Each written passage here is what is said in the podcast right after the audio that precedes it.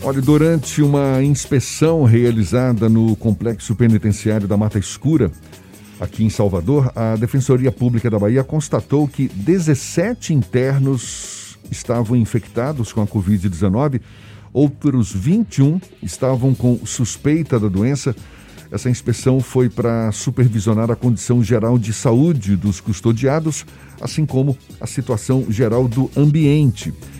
Quem fala mais sobre o assunto com a gente é o defensor público e coordenador da especializada de execução penal, Pedro Paulo Casale Bahia. Seja bem-vindo. Bom dia, Pedro. Bom dia, bom dia, tudo bem? Bom dia, ouvinte da tarde.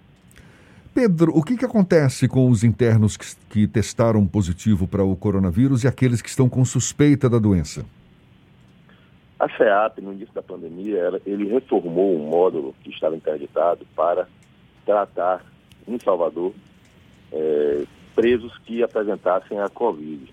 O módulo, ele é um módulo arejado, amplo, com vagas, e foi criado um fluxo. Né? Esse fluxo é um fluxo que a gente foi constatar, e um fluxo razoavelmente bom, eficiente. Os presos que apresentarem Covid em Salvador, eles são levados para esse módulo, é um módulo isolado, no térreo é, são mais de 260 vagas. No térreo ficam os presos que estão com Covid, com a saturação regular, e na parte superior os que estão com suspeita ainda precisando de resultado. E caso haja um agravamento, nesse módulo há suporte de oxigênio também. E caso haja um agravamento, eles são levados para a central médica da própria unidade, que também tem suporte de oxigênio, e de lá encaminhados para os hospitais ou as UPAs, os hospitais fora do sistema prisional para tratamento é, UTI ou, algo mais complexo. Quer dizer que é uma espécie de enfermaria que, que tem lá no complexo e no, no caso de, de agravamento da, do, do quadro, aí são levados para unidades fora do complexo. Sim, atualmente existe um internado fora do complexo. Essas inspeções, elas são feitas com qual periodicidade, Pedro? Nós já tínhamos inspecionado por duas vezes a unidade penal extraordinária, que é essa, a unidade prisional extraordinária, que é essa que está é, sendo é, acolhido os, os, internos com Covid. É, além delas, aqui na Bahia tem um conjunto penal de Feira de Santana, tem 76 vagas, e o conjunto penal de Vitória Conquista com 30 vagas.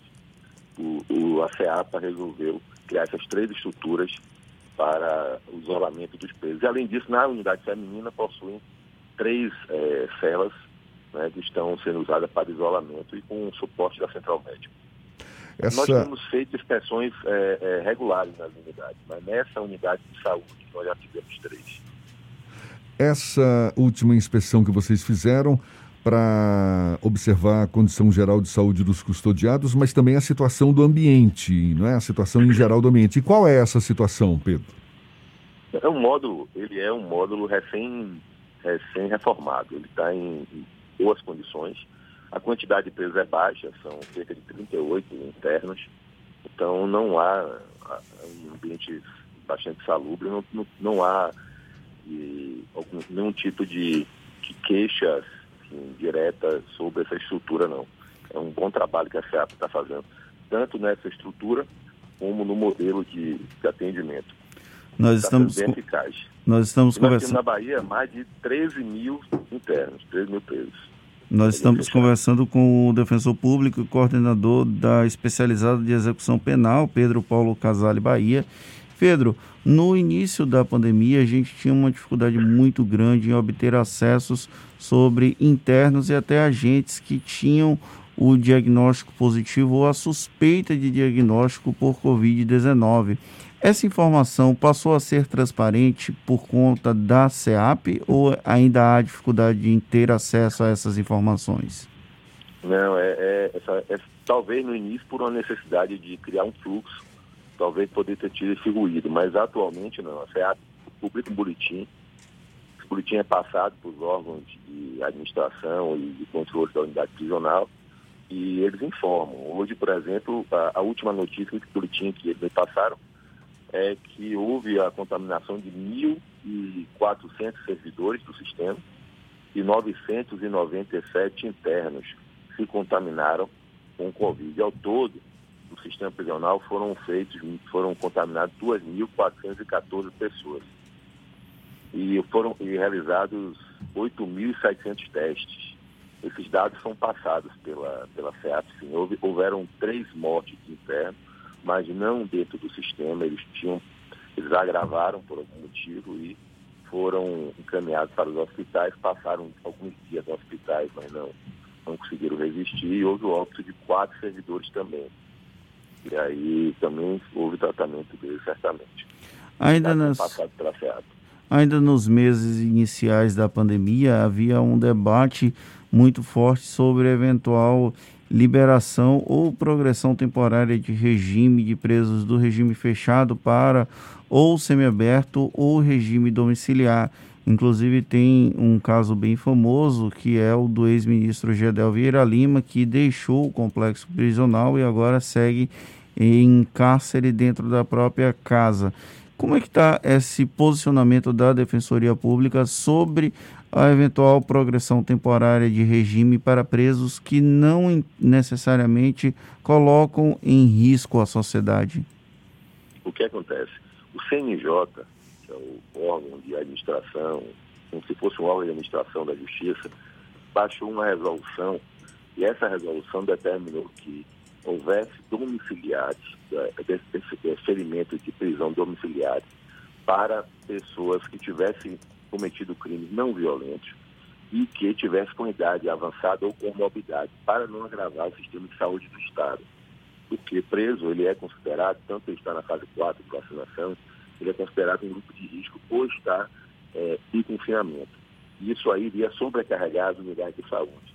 Então, houve esse pedido, houve essa determinação através de uma resolução e aí foi-se cumprido. Houve uma baixa na Bahia de mais de 150, 200 é, casos. Então, estava com 1.500, passamos para 1.300 Houve sim uma, uma, esse domiciliar segundo o Pai Gedel, é, houve também para pessoas de baixa renda.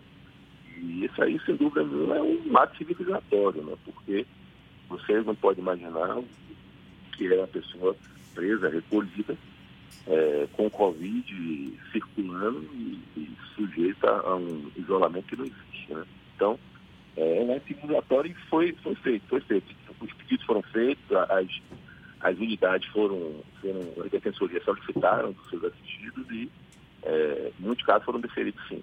E é, é, isso é salutar, não tem um, uma situação que a, a, comunidade estranha um pouco, mas é, é um ato de, de, civilizatório mesmo, não tem como impedir não, porque o vírus ele, ele acabou do início mesmo, ele acabou sendo, tendo um foco muito grande na letalidade de pessoas com idade e com comorbidade.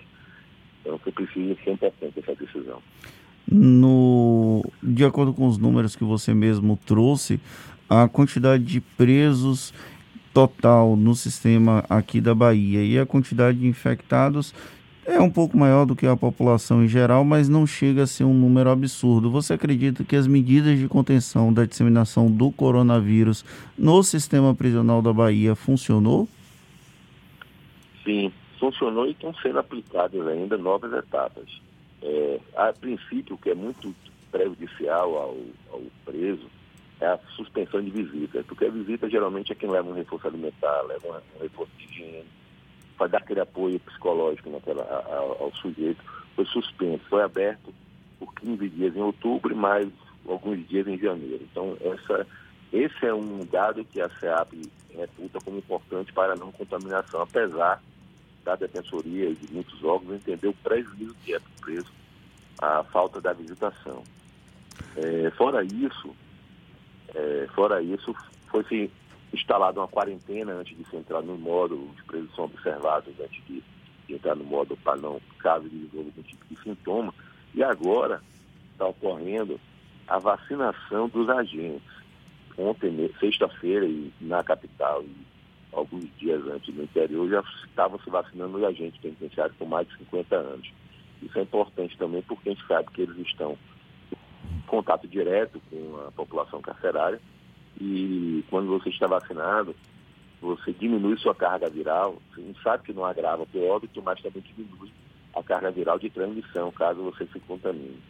Então, isso aí foi uma, uma, uma, uma política interessante da SEAP e, e Secretaria de Administração Penitenciária e é, provavelmente vai ajudar ainda mais na compreensão. Pedro, a gente está conversando aqui com o Pedro Paulo Casali, que é defensor público, coordenador da especializada de execução penal da Defensoria Pública. A gente começou falando dessa inspeção que vocês fizeram no complexo penitenciário da Mata Escura, nesse módulo reservado aos pacientes com o novo coronavírus. Inclusive, você teceu elogios, dizendo que as instalações estão adequadas, que não está superlotado o espaço. Qual é a informação que você tem das demais unidades prisionais do Estado que devem também estar abrigando eh, internos já infectados pelo novo coronavírus? Como é que tem sido esse cuidado com os internos de outras unidades prisionais também infectados pelo coronavírus? Quais são as informações que vocês têm, Pedro? Olha, o que a gente tem é o seguinte. A, o Conjunto Penal de Feira de Santana reservou também, como a unidade de, é, prisional extraordinária de Salvador, uma área específica de tratamento de Covid. O Conjunto Penal de Feira de Santana reservou também com 76 áreas. E o Conjunto Penal de Vitória do Conquista é, reservou também com 30 vagas. Então são pontos regionais. Os, os caso haja algum preso interno com suspeita de Covid, ele vai ser direcionado para essa unidade para ficar em tratamento depois, passada a quarentena, de retorno. Nós não temos notícia de superpopulação nessas duas unidades. Não, eu, eu, particularmente, não promovi uma inspeção ainda nas duas unidades, mas não houve nenhum tipo de reclamação nem chamado ainda.